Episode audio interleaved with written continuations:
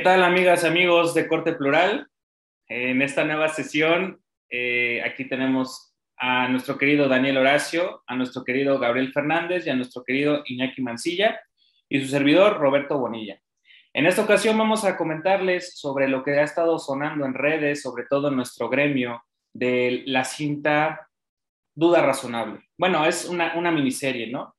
Eh, como introducción, para quienes no estén tan relacionados en el tema, es de unos, unas personas que estuvieron en el mal momento, en el mal lugar, y que injustamente los, bueno, fueron acusados de secuestro, a pesar de las pruebas presentadas. Y esta serie nos va narrando toda la cuestión del litigio, ¿no? Eh, nada más como entrada, fueron dos asuntos, una tentativa de secuestro y otra que ya fue secuestro como tal para hay que desmenuzarlo porque llega un momento en que uno se confunde. Y bueno, cada quien va a dar aquí su experiencia desde litigio, desde como, como de justicia, eh, nuestras experiencias personales y sobre todo qué nos llevamos de esta serie, qué, qué nos falta mejorar, qué cosas funcionan, qué no, y sobre todo el énfasis que hace al nuevo sistema acusatorio penal que estamos, bueno, que ya está en marcha, ¿no? Desde hace tiempo. Adelante. Primero, Horacio, por favor, coméntanos. Eh, bueno, de manera eh, resumida un poco, como una primera introducción, primero que nada, un saludo a toda la audiencia, gracias por vernos una vez más. Eh, precisamente es, es, un, es una miniserie, es un documental, ya lo mencionaba Roberto, de los creadores de aquel primer documental importante que cimbró al sistema judicial mexicano, que fue presunto culpable hace ya más de 10 años, Roberto Hernández, eh, presenta ahora duda razonable, a la luz de esta reforma al sistema de justicia penal. Eh, entra al análisis precisamente de la presunción que se hacía de que con un nuevo sistema, con un nuevo mecanismo, con una nueva ley eh, procedimental, iban a cambiar varios de, los vicios que originalmente causaban estragos en el sistema definitivamente, eh, ahorita lo comentaremos más a fondo, pero nos damos cuenta que uno de los grandes problemas que existen es que siguen habiendo estos vicios de origen, sigue habiendo una falta de capacitación dentro de la policía, dentro de los ministerios públicos, eh, algunas de las situaciones que son complejas en la fabricación muchas veces de culpables, de cadenas de custodia, de circunstancias que al final afectan un procedimiento y esto también aparejado a cuestiones políticas, que ya el documental nada más lo comento en una de las frases que son eh, bastante llamativas dentro de, del mismo, que dice que el costo político de liberar a un acusado de secuestro es bastante alto. Y entonces de ahí derivamos muchas de las cuestiones de por qué funciona o por qué no funciona un sistema así. Al final pareciera, hoy por hoy, y lo comentaba, y esto es lo que de aquí parto, partiré mi comentario de esta exposición. Hoy por hoy parece un privilegio salir a caminar a la calle y regresar a tu casa. Eso parece un privilegio hoy en día en este país. Esa sería mi exposición de entrada. Muchas gracias, Daniel. Eh, Gabriel, por favor, ¿nos puedes dar tu moción, tu introducción? ¿Qué piensas? Mira, más que nada, debo confesar que cuando estábamos organizándonos para poder este, platicar sobre ese documental, empecé el concepto de escepticismo porque dije, ah, algo ahí medio raro, pero desde el primer capítulo como que te va amarrando y, y te hace ver que esta panacea que se prometió con la reforma del sistema de justicia penal, la panacea como se, en su momento fueron los derechos humanos, ¿no? La reforma constitucional en materia de derechos humanos, que cuando eso se iba a acabar todo, todo, este, las violaciones a derechos humanos en este país, y que el, y con el sistema de justicia penal, que con el nuevo sistema de justicia penal oral, se iba a acabar las injusticias, y como dice Horacio, a los presuntos culpables y todo eso, pues te relata que la verdad no es así. Y eso, eso sucedió en Macuspan, en Tabasco, ¿no? Y, te relata que el sistema no ha cambiado en nada. Funciona igual, o incluso hasta peor que, pero no es, y ahí es donde tenemos que empezar a, creo yo que identificar qué es lo que está fallando, ¿no? el sistema o la idea que sea oral no suena mal, sino hay una serie de vicios de origen del sistema político que te impide que funcione en su totalidad, ¿no? Pues ahora un tema político de que pues, el costo es muy alto y, metan entusiasmo en BBP porque hay que, hay que sacar el, trabajo, ¿no? La cuenta es la cuenta y el procurador quiere números porque pues, eso es lo que le pide el gobernador o, o, el titular de la dependencia, lo que sea. Y, oiga, pero si no ha agarrado a nadie, pues usted invénteselos, agárrenlos ahorita aquí afuera. Total. En el mejor de los casos, en tres años salen, ¿no? Pero por lo pronto ya te colgaste la medallita. Y, y, es lo que pasa siempre, cada administración que ha llegado durante los últimos años, yo me atrevería a decir durante los últimos 15 años, que cada administración que llega, ¿qué te dice? Hemos bajado los índices de delitos de alto impacto en un 25%.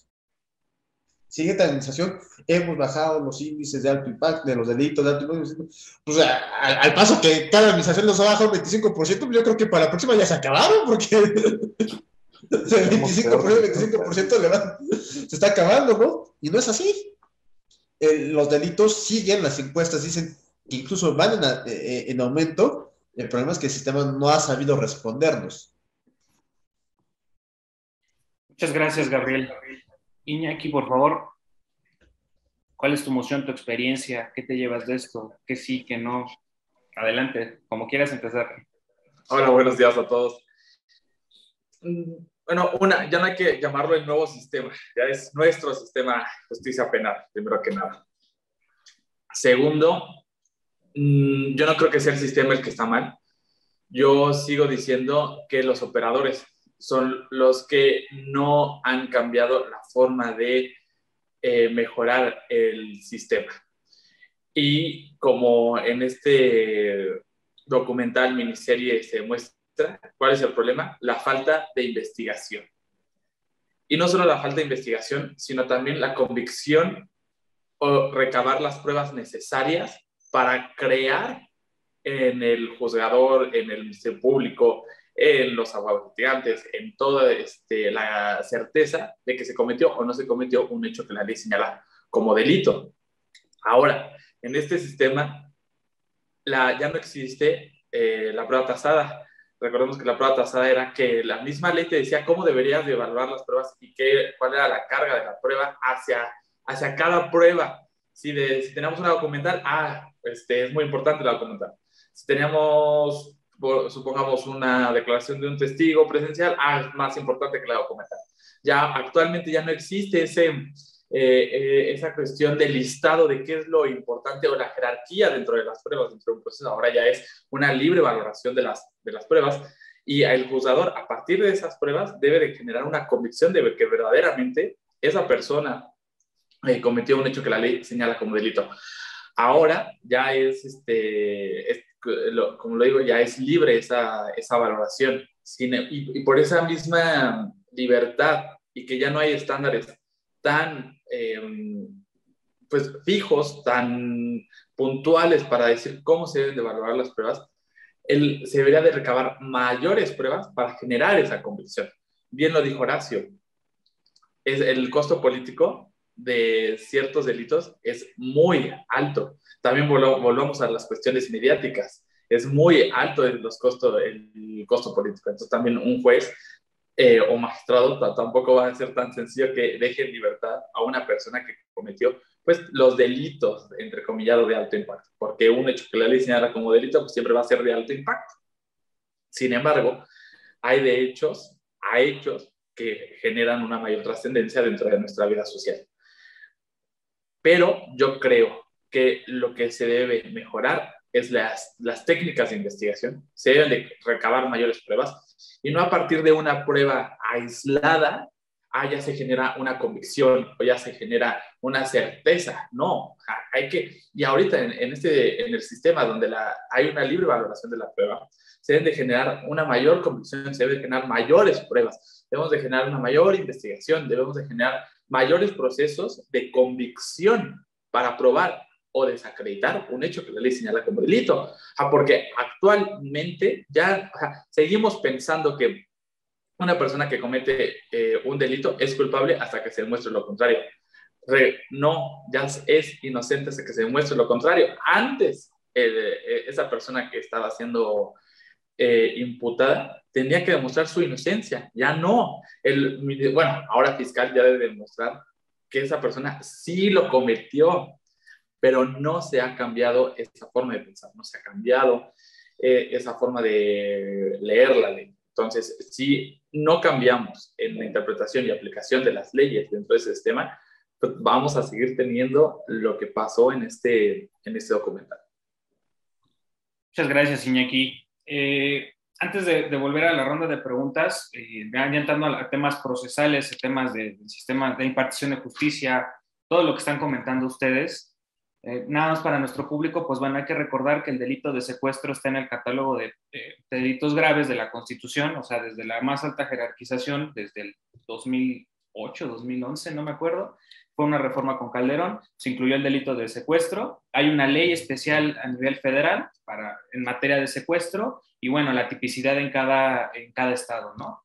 Eh, nosotros sabemos, como dijo Gabriel, que a veces se habla de números, ¿no? De que baja el porcentaje de X, Y, Z, W, pero siguen estando los índices. Y, como dice Horacio, la carga política y, y, lo más importante, como dice Iñaki, ¿no? Eh, la impartición de justicia. ¿Ustedes qué creen, qué, qué, piensan o cómo creen que estuvo el planteamiento, ya hablando en temas procesales y desahogo de prueba? Porque, por ejemplo, tenemos que recordar que, que, que aquí eran dos asuntos, de, una fue tentativa, que al principio se declaró que fue una detención en flagrancia, que tuvo reserva de libertad de acuerdo al 140 del Código Nacional de Procedimientos Penales, que no hay elementos, ¿sabe qué? Perdóneme, ya los, ya los torturaron, les hicieron mil cosas y al final váyase a su casa porque esto no es el que buscamos, ¿no?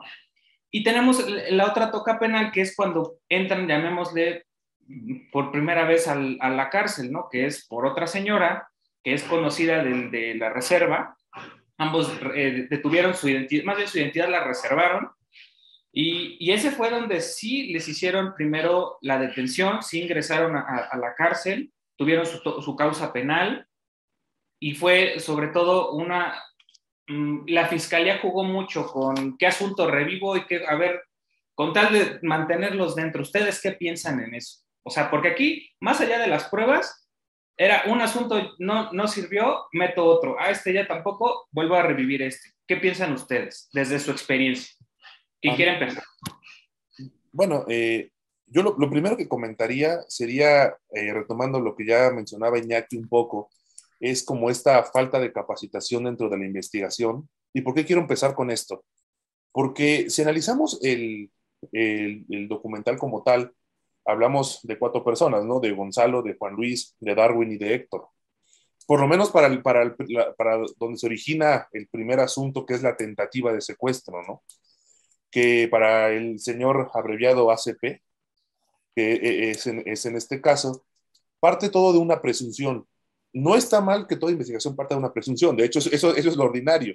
El tema es qué vía le das a la presunción o, de qué manera manejas esta presunción, porque al final, si analizamos el contexto de la historia, ACP presume o, se siente, o siente que puede ser afectado eh, eh, por este delito derivado de la experiencia que vivió su hermana, o, su madre, no me acuerdo si fue su hermana, su hermana eh, GLP, y otro familiar suyo. Entonces, dice él, a ver, vamos, voy a intentar quitarme un poco del, del ámbito jurídico, vamos a, llevarlo un poco al ámbito personal y decir, a ver, si acaban de secuestrar a, a dos familiares y de pronto mi hijo me dice, hay una camioneta sospechosa estacionada afuera, y luego más adelante, ya traes desde ahí una cuestión de paranoia o de síndrome de, un delirio de persecución, y de pronto arrancas tu coche y ahí es donde empiezan las interpretaciones realmente del juicio, porque por una parte el señor ACP dice, un coche se nos aparejó, nos sacó, la, nos sacó una pistola, nos apuntó, lo golpeamos, nos orillamos, vi cómo se baja esta persona de su coche con un arma y en cuanto introduce su mano en el vehículo, yo saco mi pistola y le disparo, presumiendo hay una legítima defensa.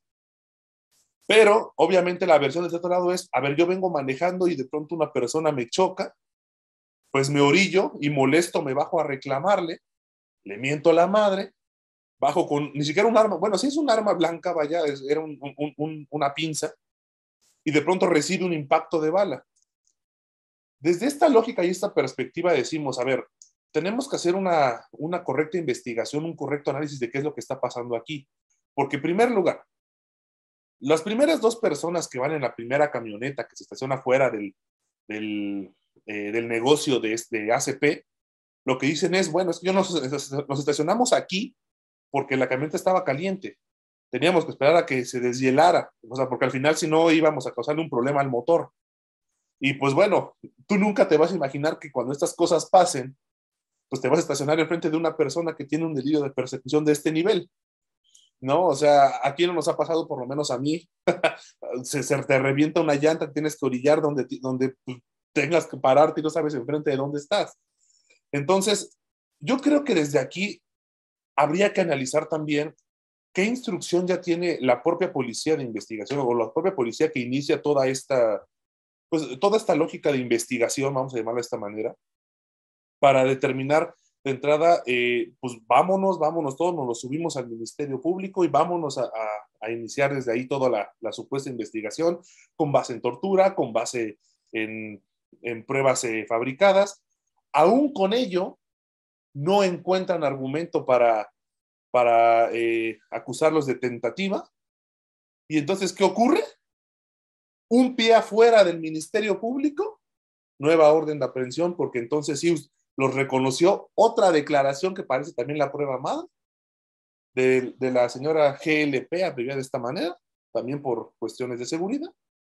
Y al final de ahí desencadena todo un problema, ¿no? Entonces yo creo que también es, es importante analizar un poco esta cuestión de, de investigación con base en premisas y circunstancias, contextos, etcétera, ¿no? Muchas gracias, este, Horacio. Gabriel, ¿qué nos puedes decir? ¿Cuál es tu experiencia? Dinos. Aquí por lo que vemos, y empezamos a tener problemas, que es, y yo así lo veo, recordemos que cuando se, se instauró nuestro sistema penal, como dice aquí, este, fue gradual, empezaron entidades federativas poco a poco, etcétera, y todas las entidades federativas pidieron a la federación cantidades astronómicas de dinero para poder que adaptar los juzgados, porque había que, ya no puede ser juzgado que tenías, hay que hacer nuevos juzgados, son ciudades judiciales, este, que para comprar las cámaras y todo eso, ¿no?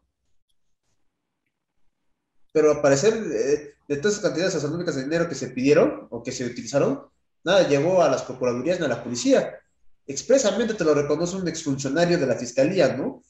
Que te dice en el documental, lo que pasa es de que el policía ni siquiera está capacitado, olvídate de que sea bueno o malo, lo que sea, ni siquiera está capacitado en técnicas de investigación. Cuando lo suben como testigo, le dicen, oiga, ¿usted fue el primero que llegó? Sí, señor. ¿Platicó con los testigos? No. ¿Pidió la cámara de seguridad de la gasolinera? No. ¿Pidió la cámara de seguridad del Oxxo? No. ¿Aseguró el lugar? No. ¿Hizo eso? No. ¿Qué hizo? Pues nada. Literal, llegó y súbase. ¿Dónde está la investigación? ¿Dónde está todo eso que hoy en día ya platicamos de que no, que, la cadena de custodia y... No hubo nada de eso. Y ahí empezamos a tener los problemas. La policía no hace su trabajo como debería de ser. El pretextos sobran, ¿no? Falta de capacitación, falta de recursos, tiempo, porque apenas íbamos iniciando con el sistema, ahorita ya lo vamos más avanzado, no sé, pretextos pueden sobrar. Pero el chiste es de que no lo hacen. Y sigue teniendo, y ese es un vicio de la vieja escuela que te impacta en los resultados hoy en día, ¿no? De entrada pareciera ser que no hay investigaciones. Y entonces, ¿cómo te atreves a juzgar a alguien si ni siquiera has empezado a investigar? Muchas gracias, Gabriel. Iñaki, ¿cuál sería tu moción en esto?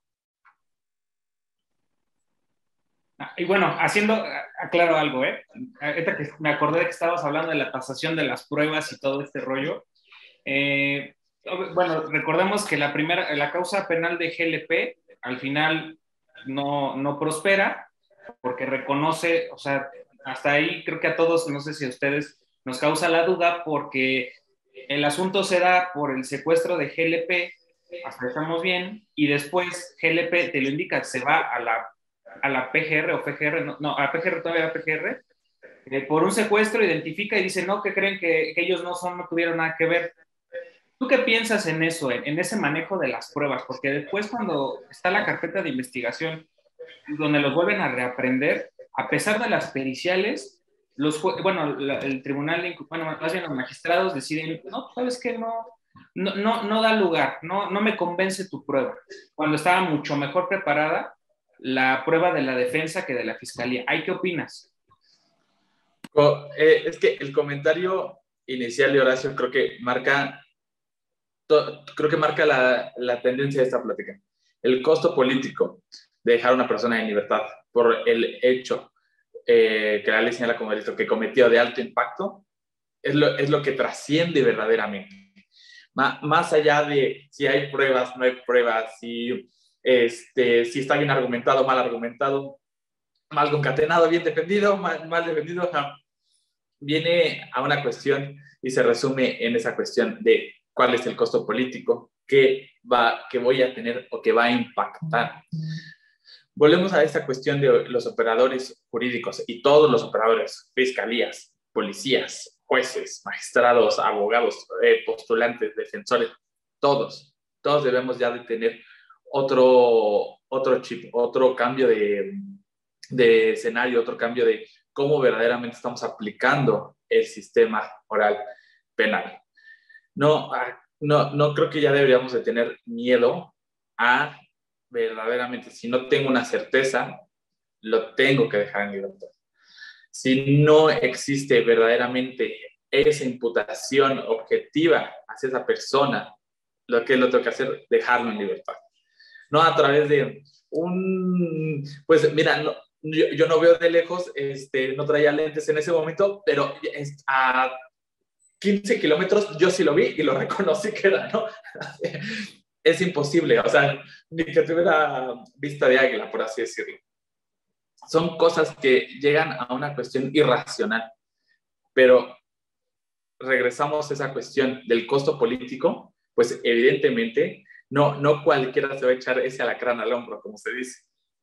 Creo que debemos de cambiar esa cuestión y sobre todo las técnicas de investigación. Se creó la figura de cadena de custodia, que ya existía en el sistema escrito se mejora y se perfecciona en el sistema oral. Sin embargo, seguimos con las deficiencias de que no se enseña al policía a llenar esa cadena de custodia.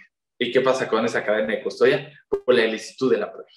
Entonces, si no le enseño al policía como primer respondiente de un hecho que la ley señala como delito, cómo debe de llenar algo tan importante que es la cadena de custodia, todo lo demás ya va a estar viciado.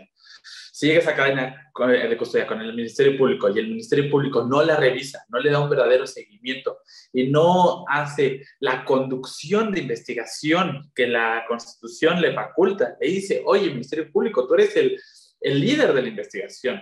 Si bien a lo mejor el policía no supo llenar bien la cadena de custodia, oye, pues, ¿sabes qué? Dile cómo la debe llenar. O subsana esos errores o subsana a través de perfección de investigación para que se pueda mejorar la, tu conducción de investigación y ahora sí mejorar y darle una mayor credibilidad a la imputación que le estás dando. Esa cuestión que acaban de decir, no es que sale, este, sale por uno, pero luego, luego ya lo estoy reprendiendo por otro, pues, o sea, es, es lo que tiene a la mano.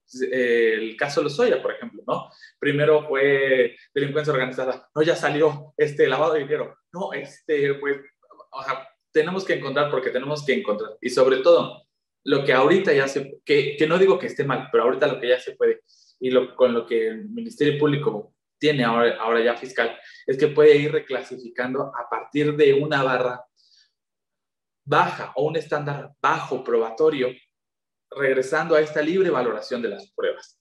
Sin embargo, por este estándar bajo de la valoración de la prueba, también el juez debería de allegarse de mayores pruebas para generarse una mayor y mejor convicción para mejorar el trabajo. Sin embargo, regresamos a esta cuestión de que no tenemos un cambio verdaderamente dentro de los operadores jurídicos. Muchas gracias, Iñaki. Horacio, por favor.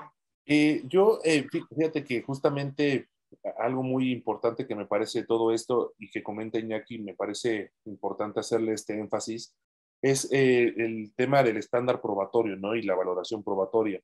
Porque recuerdo en el documental lo presenta, ¿no? Cuando le dan su boleta de libertad por parte del Ministerio Público a las partes, le dicen, pues es que no te encontramos ningún elemento, ¿no? Para, para este, eh, llevarte a juicio. Pero luego, luego, pues les presentan la nueva boleta de, bueno, o la, nueva eh, orden de aprehensión por el delito ya previamente comentado, que era el de, el de la hermana o el, de la señora eh, GLP. Y entonces ahí precisamente como que este manejo se vuelve un poco complejo. Y además también destacar una parte que a mí me parece muy importante. Eh, al final, como todo, yo creo, porque no advierto, por lo menos en este momento, a, a, ciencia cierta, en el sistema jurídico mexicano algún juicio que sea de, eh, fácil en el sentido de que cualquier persona pueda llegar y, presentar su, su, demanda, su denuncia, lo que, lo que ello corresponda, y que, pues bueno, no necesita realmente de abogados, todo necesita de un abogado. Pero a lo que voy es, este en particular, el, el, el sistema penal implica de verdaderos conocedores, ¿no? Neces requiere de personas con suficiente capacitación. Y esto eh, lo hago a comentario de lo siguiente. Cuando vemos el documental, primero se les asigna un abogado. Un abogado que todo lo que preguntaba, todo lo que comentaba, la fiscalía eh, objetaba, objetaba y objetaba y objeción y objeción y objeción. Y prácticamente no avanzaba y no avanzaba. Eh, después, bueno, precisamente porque fueron los elegidos para este documental, pues se busca a un abogado de más experiencia, un abogado que trabajó en la fiscalía, que además tenía la capacitación para llevar juicios orales, que evidentemente se nota la diferencia, ¿no? Cuando asume el cargo un abogado de, de conocimiento. Y esto lo digo primero para hacer el, el, comentario que a lo mejor muchos hemos escuchado, pero, pero no nos encanta saberlo o distinguirlo de esta manera, que es el hecho de que parece que al final eh, quien tiene dinero es quien va a lograr salir de, de, un procedimiento porque al final se va a lograr contactar con abogados capacitados que te van a cobrar una cantidad importante precisamente con base en su, en su conocimiento y quien no, pues al final, este, hay una frase, híjole, es un poco fuerte, no sé si mencionarla, pero más bien la recuerdo del, del documental Presunto Culpable, porque este no, Rafael Heredia, que fue el abogado de Presunto Culpable, en un punto dice, la cárcel está llena de jodidos. Y, y, y, se refiere a jodidos en ese sentido, gente que no tiene la posibilidad ni la capacidad de hacerse de una defensa legal importante que le ayude ¿no? a, probar su, su inocencia o, la falta de la falta probatoria ¿no? que, que se argumenta en este caso. Yo lo que sí creo, a final de cuentas, también es que hay, hay, dos, hay dos maneras ¿no? de, de verlo la cuestión probatoria, tanto la idea en la que el Ministerio Público presente las pruebas como tal y con ella pues se base para hacer su, su caso, su expediente, y también la manera en la que, por ejemplo, la defensa o cualquier abogado tiene que tener el conocimiento de refutar esa prueba, de tumbar ese, ese argumento y hacer notar y caer en una, eh, pues bueno, de hacer notar precisamente la, la, el mal manejo de, o la mala valoración que se tiene de la misma, ¿no? Yo más adelante me gustaría también este, que entráramos todos como en esta, en esta plática, sobre todo, por ejemplo, aquí vemos, yo a mí me gustaría, salvo su mejor opinión, decir que la prueba madre de esto es la declaración primero de GLP, una vez que eh, es liberada del secuestro y que narra todo lo, que acontece. Y en segundo lugar, bueno, también evidentemente la de ACP cuando en su presunción de secuestro, pues también eh, parece que va para allá el camino y obviamente todos los testigos, ¿no? Que de ello derivan, todos los testigos del, del, asunto que son llevados a juicio, también sería bueno ahorita que lo lleváramos a, un más grande análisis. ¿no? Muchas gracias, Horacio. Eh, Gabriel, por favor, dinos, eh, nada más como breviario, por experiencia propia, ¿ha habido capacitación Sí, y en algunas cuestiones, no en todas, porque hay cuestiones que a veces el sistema eh, es un sistema, es difícil cambiar una mentalidad, ¿no?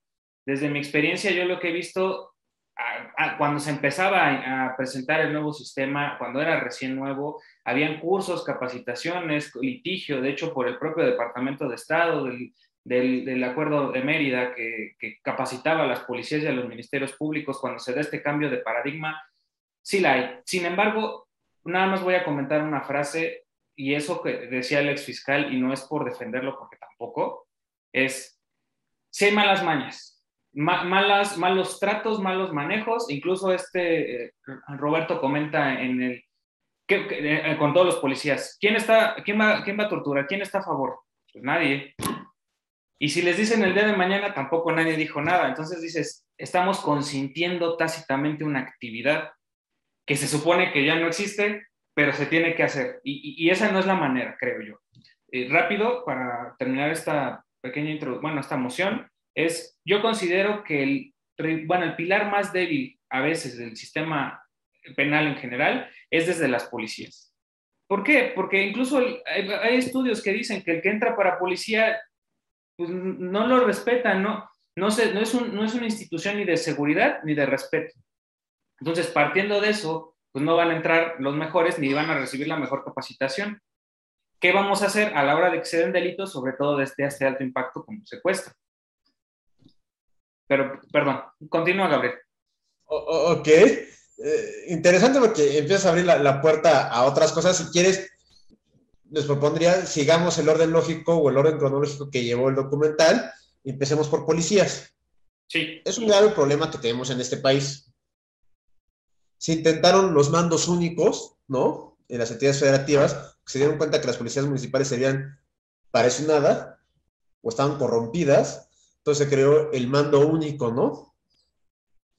Pero justamente durante la administración del presidente Calderón, ¿no? Es cuando empezó a surgir la oposición empezó a hacer la de jamón, ¿no? Porque eso viola la autonomía de los municipios, ¿qué tanto? En algunos sí quedó, en otros no, y ahí más o menos como que ahí vamos, ¿no? Pero después la oposición cuando llega al, cargo, dice, vamos a hacer un mando único. Oye, pero antier dijiste que no. es que yo era oposición, ahora a mí me toca y creo que no es tan mala idea el mando único, ¿no? Entonces, creo que eh, en ese, en ese sentido el primer problema es, no hay, no hay voluntad política. Y suena feo que lo diga, pero no hay voluntad política del partido del gobernante que tú uses y mandes, ¿eh? Cuando hay voluntad política, mira, las cosas funcionan. Aquí no lo hay. No es una prioridad. Las prioridades son otras, pero esa no lo es. Entonces, porque tienes el problema en las policías en el sentido de, ¿alguno de ustedes ha revisado cuánto tiempo dura la capacitación de un policía? No sé, un mes. Las entidades son meses. ¿Cuánto dura la capacitación de un policía? Vamos a poner con nuestros vecinos del norte. Es prácticamente como si fuera una licenciatura. Nada más, vete dando cuenta el, tiempo cuando en otros países para ser policía, en Europa, por ejemplo, son 3, 4 años, ¿eh? 3, 4 años en donde están entrenados físicamente, a trabajar técnicas de investigación, conocen la ley, qué puedo hacer, qué no puedo hacer, en qué casos sí, en qué casos no. Y aún así pasan cosas, pero es una capacitación que dura años. Y por eso es que se les respeta y están preparados y están capacitados. En nuestro país estamos sacando policías, pero cada seis meses, cada tres meses y como si fueran pan del horno. Respondiendo a una necesidad, si tú quieres, igual un tema político compramos 500 patrullas para el Estado. 2.000 nuevos policías para cuidar a tu familia. Ese es el eslogan. Pero 2.000 policías que sirven para eso y nada, ¿eh? Al contrario, parece ser que son 2.000 delincuentes que les pusimos charólanos para que te puedan robar, pero ya tienen su permiso para robarte, ¿no? Ese es el problema que tenemos. La capacitación policial en este país es nula, no existe. Pocas a lo mejor serán las corporaciones o las policías que le estén metiendo entusiasmo ahí, pero tienes que ser consciente que una capacitación te va a durar, si le ponemos que te digo uno o dos años, son dos años que no vas a tener policías, los vas a estar capacitando, ¿no? Y digo, si hay que entrar a una reforma de salir 50, como cualquier licenciatura. Pero cuando tienes la presión política, pues dale un cursito de rápido y órale, pues hay que sacar la fotografía, ¿no? Ahí es el problema. Para iniciar, policías no están capacitadas y a los gobernantes no les interesa capacitarlos, porque eso no es rentable. Cuesta dinero, desgraciadamente cuesta dinero. Y ese resultado no lo puedes presumir en tus tres años de gobierno o en tus seis años de gobierno. Se va a ver hasta el siguiente. Y si el siguiente ya no soy yo otra vez, pues ¿qué pasó? ¿A poco le voy a dejar la tarea hecha? La mezquindad política te hace eso. Muchas gracias, Gabriel. Oye, Iñaki, tengo una preguntota y eso, eso es para, para meterle sazón rápido al debate.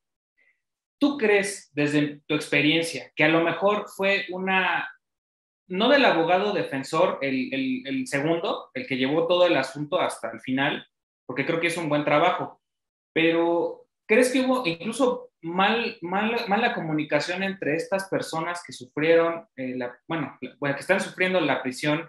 Porque, por ejemplo, cuando los liberan de la carpeta, ellos ya tenían eh, la orden de aprehensión del asunto de GLP. Hasta ahí quedamos, ¿no? Sin embargo, después la audiencia fue más, bueno, la presión fue desde el 26 de mayo del 2015 y la primera audiencia fue hasta el 28 de junio.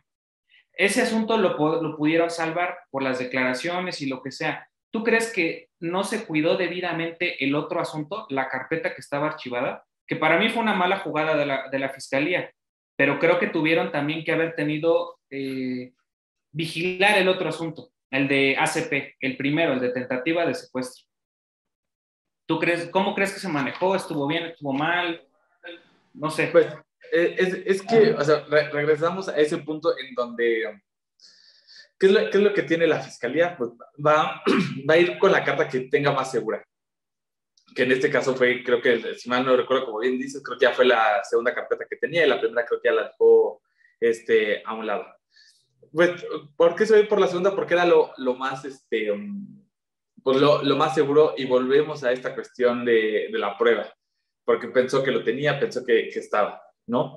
Nada más me quiero regresar tanto a ese punto de la capacitación de los policías. Yo creo que, eh, como en otros países, por ejemplo, como en Estados Unidos, si bien ahí es toda una carrera, ahí es toda una institución y que siguen eh, caminando, pero es, es, es, la policía, es la policía quien hace la conducción, investigación y recabación de las pruebas, no el fiscal. ¿Por qué se quitó la palabra Ministerio Público a fiscal? Ah, pues para homologarla al sistema americano. ¿Quién es el fiscal? ¿O cuál es la figura del fiscal en, este, en, en Estados Unidos? Llega la policía con este fiscal y le dice, oye, mira, pues sabes que ahora sí ya tengo, ya armé toda la investigación, ya armé todas las pruebas, llévala a juicio.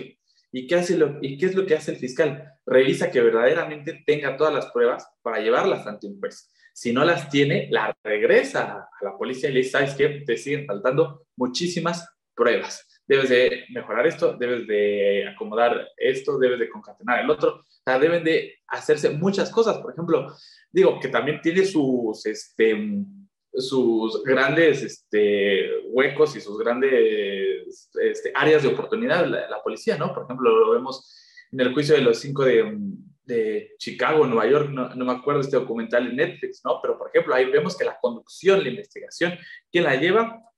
El, este, el, eh, la policía. ¿Qué pasa después? La fiscal llega y le dice, oye, ¿sabes qué? Es que yo no voy a llevar esto. ¿Por qué? Porque faltan pruebas, porque falta esto, porque no concuerdan tus declaraciones, no concuerda esto. O sea, son muchas cosas las que estás tratando de meter por meter y no concuerda ningún, ningún este, eslabón de tus pruebas con el otro. O sea, lo estás tratando de meter por meter, ¿no? Y eh, ahí, ahí, la fiscal le dijo, yo no voy a llevar. Entonces, ¿qué hace la policía? Pues trató de encontrar a otra persona que, de cuenta, lo llevó. Sin, sin, embargo, fue toda una recreación de pruebas. Sin embargo, ¿quién, eh, ¿quién es la conducción? La policía. ¿Qué pasa en, en México? Que la, la, policía no investiga, nada más detiene. y lo lleva al MP, porque ah, también es su función. Sin embargo, el MP que hace no investiga más allá de las pocas pruebas que le da la policía. Entonces, la, la, policía que este, cree, digo, el, el, fiscal cree fiel y ciegamente en lo que le dice la policía y ya no recaba, ya no va más allá de lo que le está diciendo la policía. Ahora, ¿por qué no le, por qué la seguridad la está llevando los militares? Porque nos dan miedo a los militares. Como ciudadano, un militar te impone, un militar da más miedo que la policía. ¿Por qué lo está llevando a cabo este, las cuestiones de seguridad que no debería el, la Guardia Nacional, toda, toda esta transformación de, militarización de la seguridad pública? ¿Por qué lo está llevando a los militares? Porque le tenemos más miedo a los militares. Pero ¿qué pasa con las policías? Que eh, como no le hemos perdido el miedo, o no, no el miedo, sino el respeto a la institución, que entonces, ¿qué nos, van, qué nos están imponiendo? Entonces, miedo para que podamos seguir las reglas, ¿no? Bueno, entre comillas, porque nos falta mucho.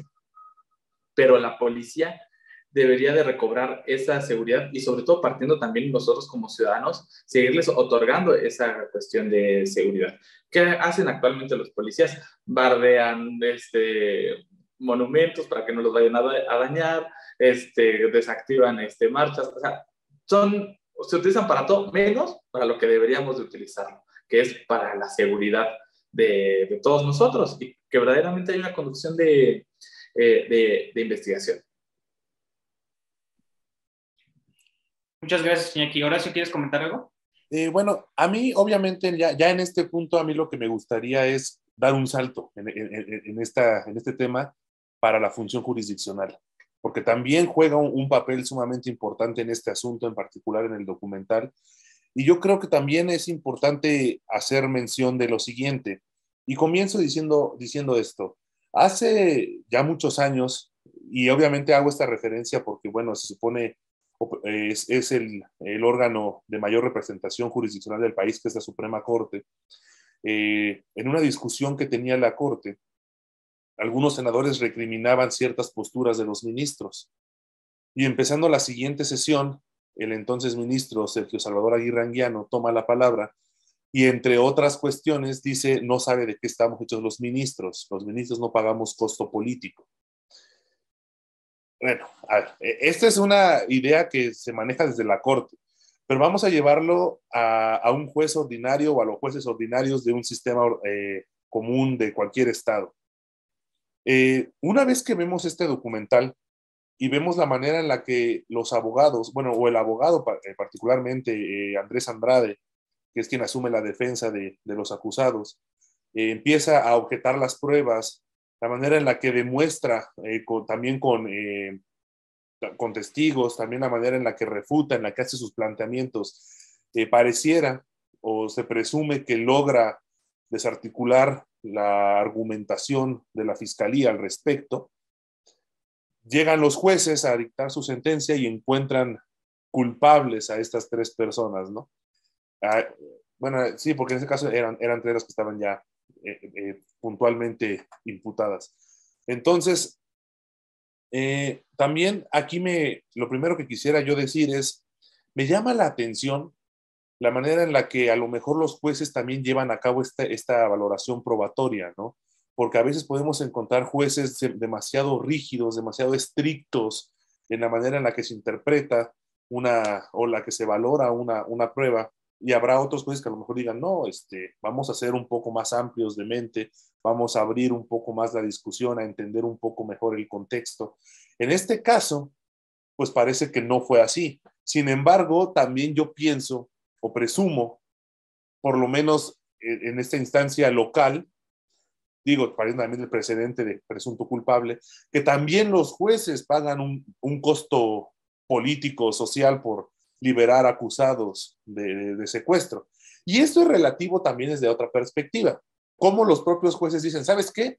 Te encontramos culpables, los encontramos culpables. Sí, sí, fueron ustedes este, autores del delito que se les imputa.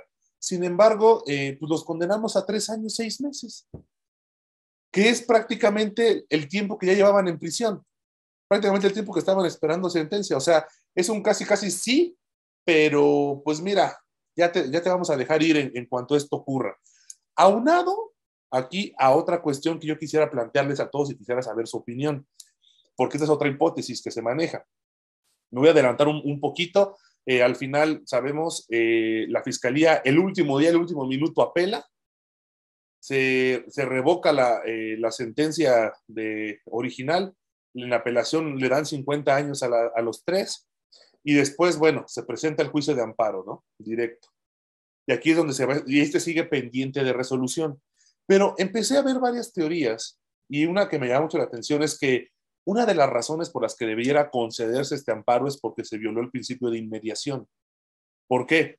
Para, las, eh, para el auditorio, para el público que nos escucha, pues un poco explicarles que el principio de inmediación significa que, bueno, todas las audiencias se desarrollarán en presencia de un juez, así como de, las partes que deban intervenir en la misma, y en ningún caso el juez podrá, bueno, delegar alguna de sus funciones a otra persona.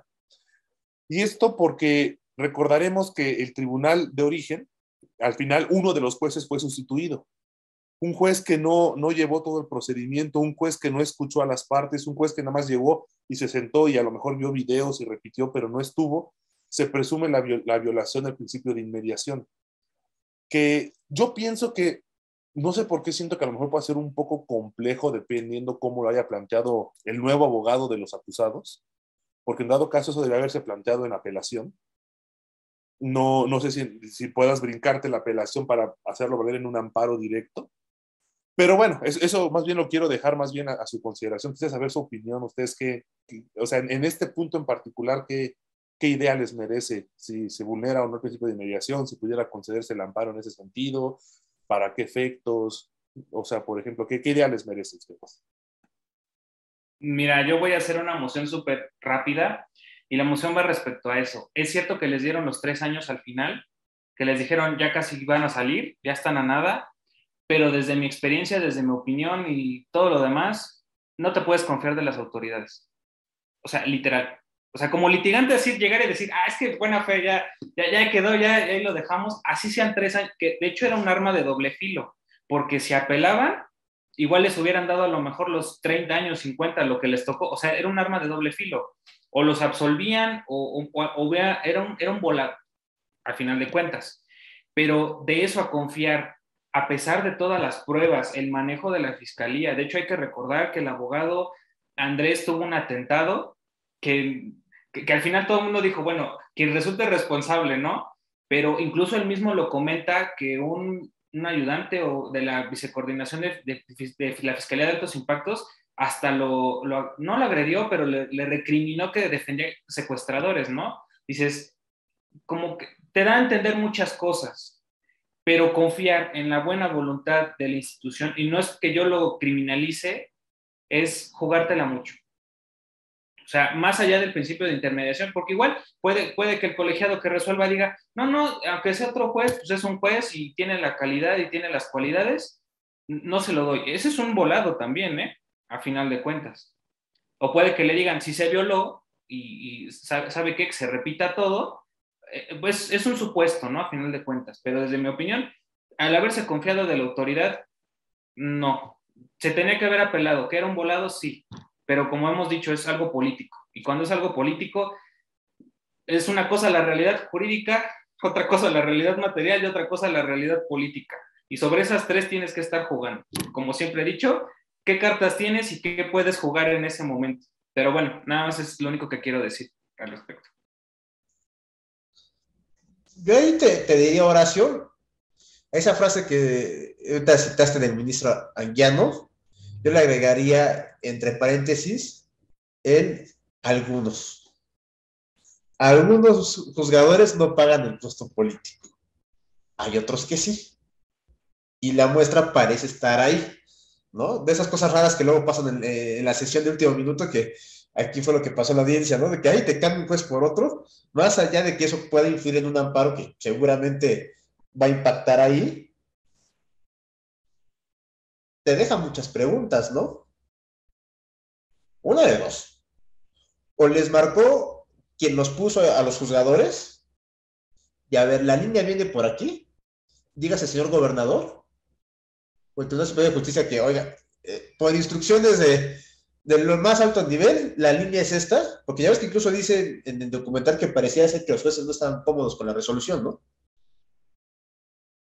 Entonces, o les recordaron quién te puso en el cargo, y ellos están más, más ocupados por cuidar el cargo que el encargo, dirían algunos, o también la fiscalía supo hacer esmalta de puerco, ¿no?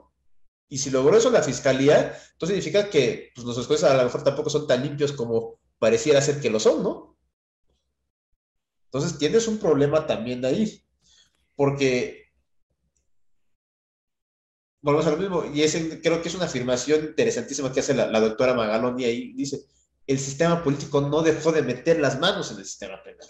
Sigue siendo el sistema penal una, una, una herramienta del sistema político para poder ejercer poder. Entonces, al momento que pasa eso, por eso es que empiezas a tener, y cuando la judicatura se hace cargo de ese costo político, pareciera ser que tiene razón ella, ¿no? Y eso es lo peligroso, porque entonces ya ni siquiera cuídate del MP, también cuídate del juzgador, caray. ¿En qué confías? Ya no parecía, aparte de que se me hace increíble que bajo el nuevo sistema, bajo nuestro sistema de aquí, este, tortura no haya pasado advertida desde la, desde, desde la primera audiencia, desde el control de la detención, que los, los golpes no se le veían, ¿o qué caray? Parecía ser que sí, no, porque ya es que te dice que toda la espalda lo tenía ahí. ¿Eso no se vio? ¿O si se vio, el juzgador lo permitió?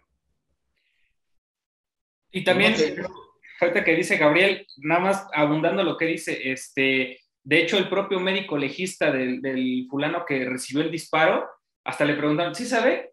No, pues no. Es, o sea, o no sabe, o no está capacitado, o no le importa. Punto. Pero ahí, se, constata.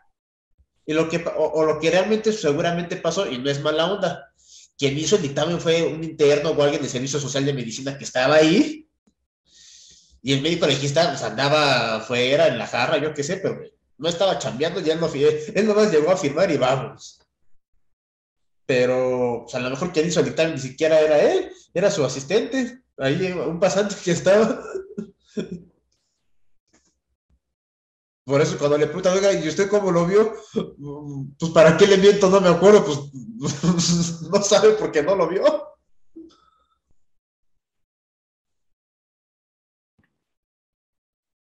Tuñaki. Ah, es, es, es, algo curioso, ¿no? Cómo empezamos con los jueces y decimos, no, sí, y el lleve carrerado y sí, vamos por el secuestro y todo. Lo interesante aquí es, nada más le puso, hasta puso tres años al delito de secuestro. Cuando son penas altísimas, lo, lo que se le impone al secuestro. Entonces nos preguntamos, si estábamos tan convencidos del secuestro y vamos en caballo de hacienda y ahí vamos y esto, ¿tres años? Entonces ya al final ya no fue un sí pero no. Fue puse una condena para lavarme las manos y que mi, y que mi conciencia esté tranquila, pero tres años más. Pero pues te digo, les hicieron manita de puerco. No sé si manita de puerco o, o no, o al, o al final hubo una recapacitación por parte del juez en el sentido de que al principio sí, voy con todo, vamos en la acusación, sí, voy a todo. Ok, al final, o sea, al final, ¿qué pasó? Ya no encontró las pruebas, ya recapacitó, mejor dijo, aquí ya no está tan claro. O sea, porque al final él impuso una pena. Pena que no se debe haber impuesto. Pero es más, hasta el formulismo con el que inician todas las audiencias es más allá de toda duda, toda duda razonable, ¿no? Eso ah, les encanta a todos decirlo. Es, es, que es, esa cuestión que a, la, que regresamos y volvemos a la cuestión del estándar probatorio. Si verdaderamente tuviéramos esa cuestión del razonamiento probatorio verdaderamente como como lo deberíamos de tener, entonces deberían de haber salido desde la audiencia inicial. O sea, en audiencia inicial ya no debió haber continuado el proceso. O sea, en audiencia inicial, ¿por qué? Porque no se tenían las pruebas que, verdad, que generaran esa convicción, que liberaran al juez más allá de la duda razonable. Entonces, y como bien lo dice la investigadora Ana Laura Magaloni en el sentido de que, pues es que los costos políticos y la cuestión política siempre va a estar dentro del derecho. Entonces, tampoco se va a desligar una cuestión con, con la otra. Entonces, vuelve, la, la, sentencia es peculiar, porque a fin de cuentas sí se impone una condena, pero una condena baja, una condena que hace pensar que me lavé las manos, estoy libre de conciencia y libre de pecado y arrojaré la primera piedra, casi, casi, ¿no? Pero entonces, es así va a jugar el sistema penal, es voy a imponer lo menos, aunque no esté tan convencido, pero para que la ciudadanía vea que sí estoy haciendo algo. Para que todos estén felices. exactamente, y, que sí trabaja y que sí trabaja y, que trabajan las instituciones, voy a poner lo menos. Pero para que vean que sí estamos trabajando, ¿eh? No, claro, no. eso es lo que me da pavor, Iñaki. Me da pavor esa afirmación que tú haces. No, es, que, mira. ¿Por qué me da pavor? Porque entonces, ¿qué clase de juzgadores tenemos? Es, es que ahí vienen los problemas. Ah, bueno, rápido. El comentario es, hay que, si es un delito grave el secuestro, la carpeta se inicia por tentativa. El propio Código de Procedimientos Penales te dice que la prisión preventiva, obviamente por causas que lo justifiquen, no es equitativa a la sanción final, solamente es por dos años. Aquí lo sancionaron los tres años, se les aglutinó un montón de cosas. Yo creo que también, digamos, para equilibrar entre el costo político, la labor jurisdiccional y todo, no, lo sé, no lo vimos en la cinta, bueno, en, los capítulos, hubiera pedido una revisión de las medidas cautelares. Puede serlo, si no hay, elementos al 100 que, que, den la convicción clara, pero claro, una cosa es la parte jurídica y otra cosa es la política. Estoy hablando eminentemente de lo jurídico. Y esa es, esa es toda una labor que tenemos que hacer como litigantes, pero eso también fue muy importante, porque igual si hubiera podido, a lo mejor en la revisión, en lo que sea, se hubiera llegado de más elementos, del cómo desvirtuar lo que dice la fiscalía. El número ya está, marcados ya están. Pero el chiste es, oye, no los vas a dejar ahí 30 años de su vida por algo que no. Esa es mi opinión. O sea, haces lo que puedes dentro de lo que tienes y los candados jurídicos que hay.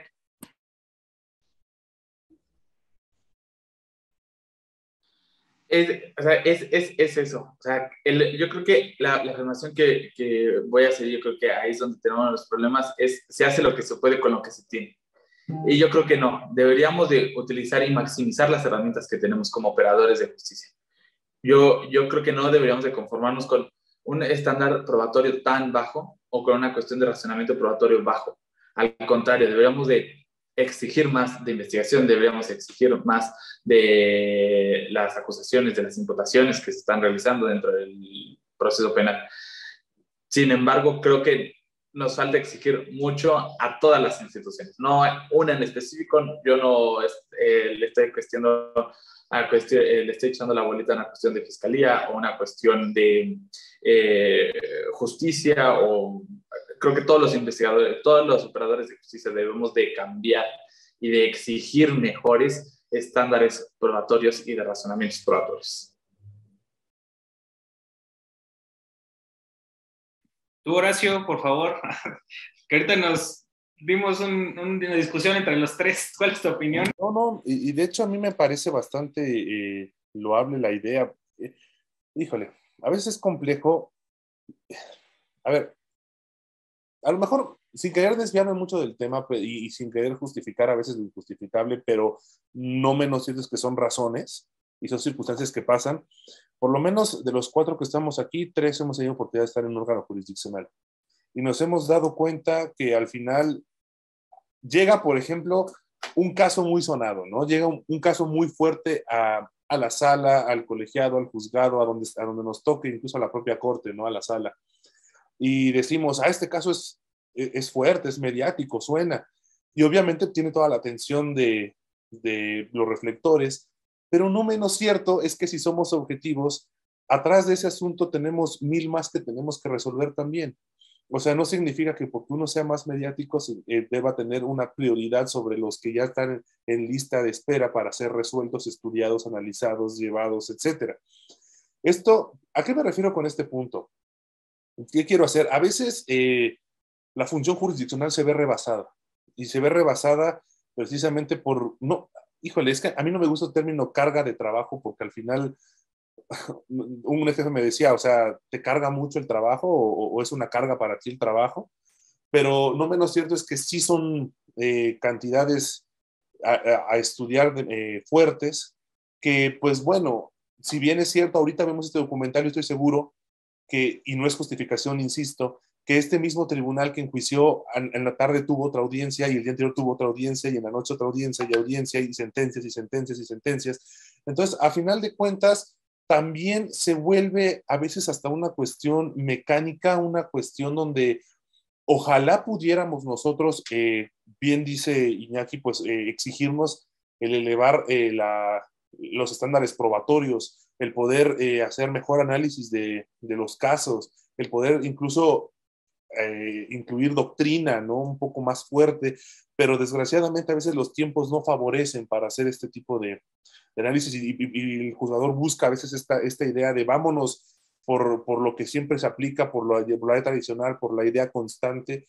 Y a veces también yo creo que ahí tenemos un, un, un agujero, una laguna, no una laguna, pero es un agujero que debemos buscar la manera de solventar o de llevar o de tapar de tal manera que el juzgador o los juzgadores puedan verse en una, eh, en una capacidad suficiente de resolución y de análisis y de estudio vasto en cada uno de los asuntos que resuelven. ¿no? Yo creo que eh, ya lo mencionábamos en, algún otro capítulo, a lo mejor eh, darle más poder a los MASC, darle más este, fuerza a, a, otro tipo de herramientas, pero sí intentar de alguna manera pues que sea más, más el tiempo que se tenga para, para estudiar por parte de los propios jugadores, ¿no?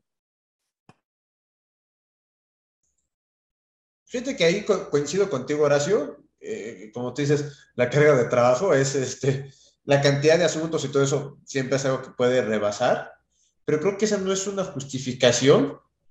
Sí, te sirve para justificar un tema operativo técnico, pero no para pensar de manera correcta y aplicar de manera correcta la ley. Porque incluso, este, si un problema es inventario, que, que se juzgado de muy cargado de inventario, ¿cómo en esa materia, cómo reduces el inventario? Bien sencillo, exígele altos estándares probatorios al Ministerio Público y, hasta por costumbre, ¿no? Hasta el Ministerio Público empieza a entender el mensaje y dice, si vas a llevar un asunto en tal, ¿en qué juzgado te tocó en tal? Meta el entusiasmo a su carpeta de investigación, porque si no está bien armada, ahí no pasa. Y se cae, ya. El juzgado se quitó chamba, ¿no? O sea, por un tema de inventario. Pero lo que pareciera ser que aquí pasó fue al revés, ¿no? Que todos se los admitían, o en el otro juzgado, que es cuando traen la segunda, la, orden de aprehensión por el que primero los habían dejado libre. La primera pregunta, ya ves que hasta este Andrés lo dice, aunque amerita prisión preventiva oficiosa por el tipo de delito, pero aún así el Ministerio Público tiene que acreditar que hay elementos para abrir una causa, ¿no? ¿Cuáles son esos elementos? El mismo papel en el que me dijiste que ya no hay y que ahora sí hay, nada más pregunta, señor juez, ¿cuáles son los elementos que tomó en consideración para decir que ahora sí existen, no? ¿Cuáles son esas aportaciones que hizo la autoridad? Si la respuesta, eh, eso no se ve en el documental, pero si la respuesta es no hubo ninguna aportación mayor y permitió que pasara, eso no es excusable con las cargas de trabajo. Eso es de que les valió gorro. ¿No? Entonces creo que, como dice aquí es parte del sistema, tenemos que empezar a, obligarnos todos a, ir mejorando, a ir, este, exigirle mayor a nuestras autoridades y que también ellos como abogados exijan más, ¿no? Creo que es un problema que tenemos todos de que, como dice Horacio, estamos acostumbrados a hacia jalado. Y ante la duda, usted póngale lo mismo de siempre y ya no le mueva. ¿Para qué nos preocupamos? ¿Para qué invertimos más tiempo, no? Eh, Iñaki, ¿quieres comentar algo o vamos directamente a reflexiones? Dinos, ¿qué prefieres? Pues yo creo que ya reflexiones, porque yo creo que ya, creo que ya hemos dicho creo que todo y creo que creo que una conclusión que creo que hemos tenido todos es mejorar la recabación de pruebas, mejorar el estándar probatorio, mejorar la capacitación de los policías y creo que cambiar el sistema en el que estamos trabajando. Yo creo que es la conclusión a la que llegaría ahorita. Gracias. ¿Alguien más? ¿Yo? Bueno. Ah, tú, tú, Gabriel. No, no, ah, no, no Yo, este, rápido, que nuestro sistema está de la shit, sí, que hay que mejorarlo también. Que yo en lo personal, más que crítica o lo que sea, es, yo si hubiera sido ese Roberto el que hizo toda la, digo, bueno, ¿qué elementos te, tienes que, hacer para llegarte? Y la verdad, desde mi opinión, tratar de defender por todos los medios posibles a estas personas que son injustamente eh, acusadas y, faltar esa parte de planeación estratégica a la hora de litigios, ¿no? Obviamente estás litigando contra un monstruo, pero siempre es posible, y sobre todo cuando son de ese tipo de asuntos, es posible darle la vuelta con una buena estrategia y una buena planeación. Y la verdad, qué lamentable por este abogado Andrés, la verdad, el litigio a veces sí es un riesgo, es al igual que la función jurisdiccional, pero también el litigio. Eh, y bueno, como todos es prepararnos de la mejor manera y dar lo mejor a la hora de tratar de resolver un asunto, ¿no? Yo creo que la preparación, nuestra visión es lo que nos va realmente a dar, son nuestras herramientas principales. Y, y con eso puedes hacerle frente al, al monstruo que tengas enfrente, pero la pregunta es siempre el cómo. Y en nuestro sistema judicial nos falta mucho, en el, específicamente el penal. Y apoyar a las policías, que son desde, digamos, la base de la pirámide hacia arriba. Eso nos ayudará a dar profesionalismo. Nada más.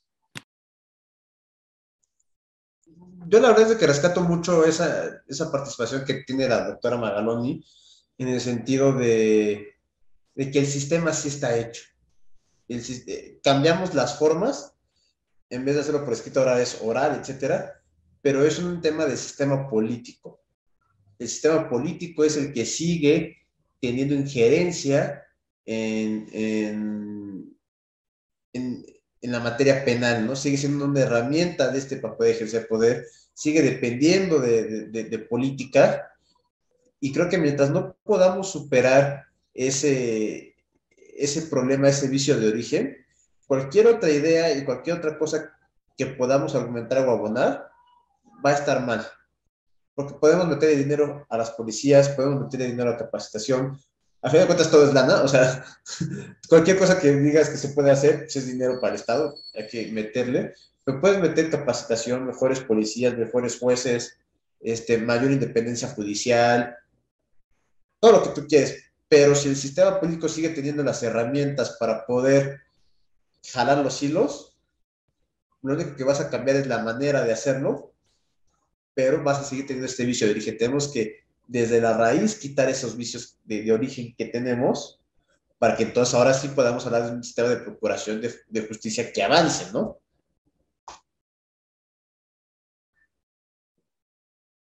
Yo la verdad es que, híjole, a mí, en lo particular llegar a una conclusión de todo este documental, de todo este tema que hemos hablado, a veces es complejo intentar resumirlo porque creo que abarca eh, muchas cuestiones que podríamos estar aquí horas y horas platicando, cuestiones de derechos humanos, cuestiones procedimentales, cuestiones de vicios, cuestiones de argumentativas, etcétera.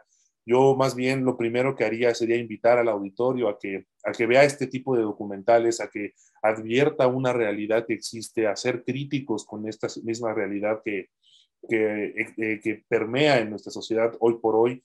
Eh, sí, claro, exigir, exigir a las autoridades de procuración y de impartición de justicia eh, mejor, una mejor calidad, mejores estándares, mejores este, proyectos a largo plazo de, capacitación, de mejoramiento continuo y además, eh, bueno, ser conscientes que muchas ocasiones, bueno, eh, las, circunstancias no siempre favorecen por mucho que uno tenga la razón. Entonces, eh, es siempre estar en esta lucha constante, parece, contra este monstruo ¿no? llamado gobierno, contra este, este leviatán, este, este gran, e, e, esta gran maquinaria, ¿no? Misma. Entonces, yo creo sería eso, eh, eh, estar en esta constante exigencia de, del respeto irrestricto a derechos humanos, a cuestiones procesales, a cuestiones mismas de, de, sociales que permean. Y nada, eh, bueno, eso por una parte.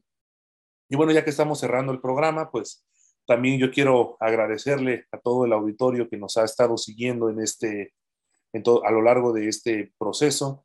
hoy es el penúltimo capítulo de, de esta primera temporada. En la siguiente semana es, tendrán ustedes el último capítulo. Entonces, este, pues invitarlos a que nos, nos sigan apoyando, nos sigan viendo, nos recomienden, eh, nos vean en redes sociales. Y pues nada, eh, desearles también este, pues lo mejor en, estos, en estas fechas, en estas épocas, previo a que todavía falta un capítulo más, ¿no? Gracias. Muchísimas gracias, Daniel. Eh, queridos amigos, muchas gracias por, por acompañarnos, por estar con nosotros. Esperamos verlos en nuestra próxima sesión. No, nos, no olviden mandarnos sus dudas, comentarios, sugerencias. Cualquier cosa es bienvenida con tal de apoyar el proyecto y dar el mejor, eh, la mejor preparación de parte nuestra, ¿no? Y agradecemos mucho que nos sigan viendo.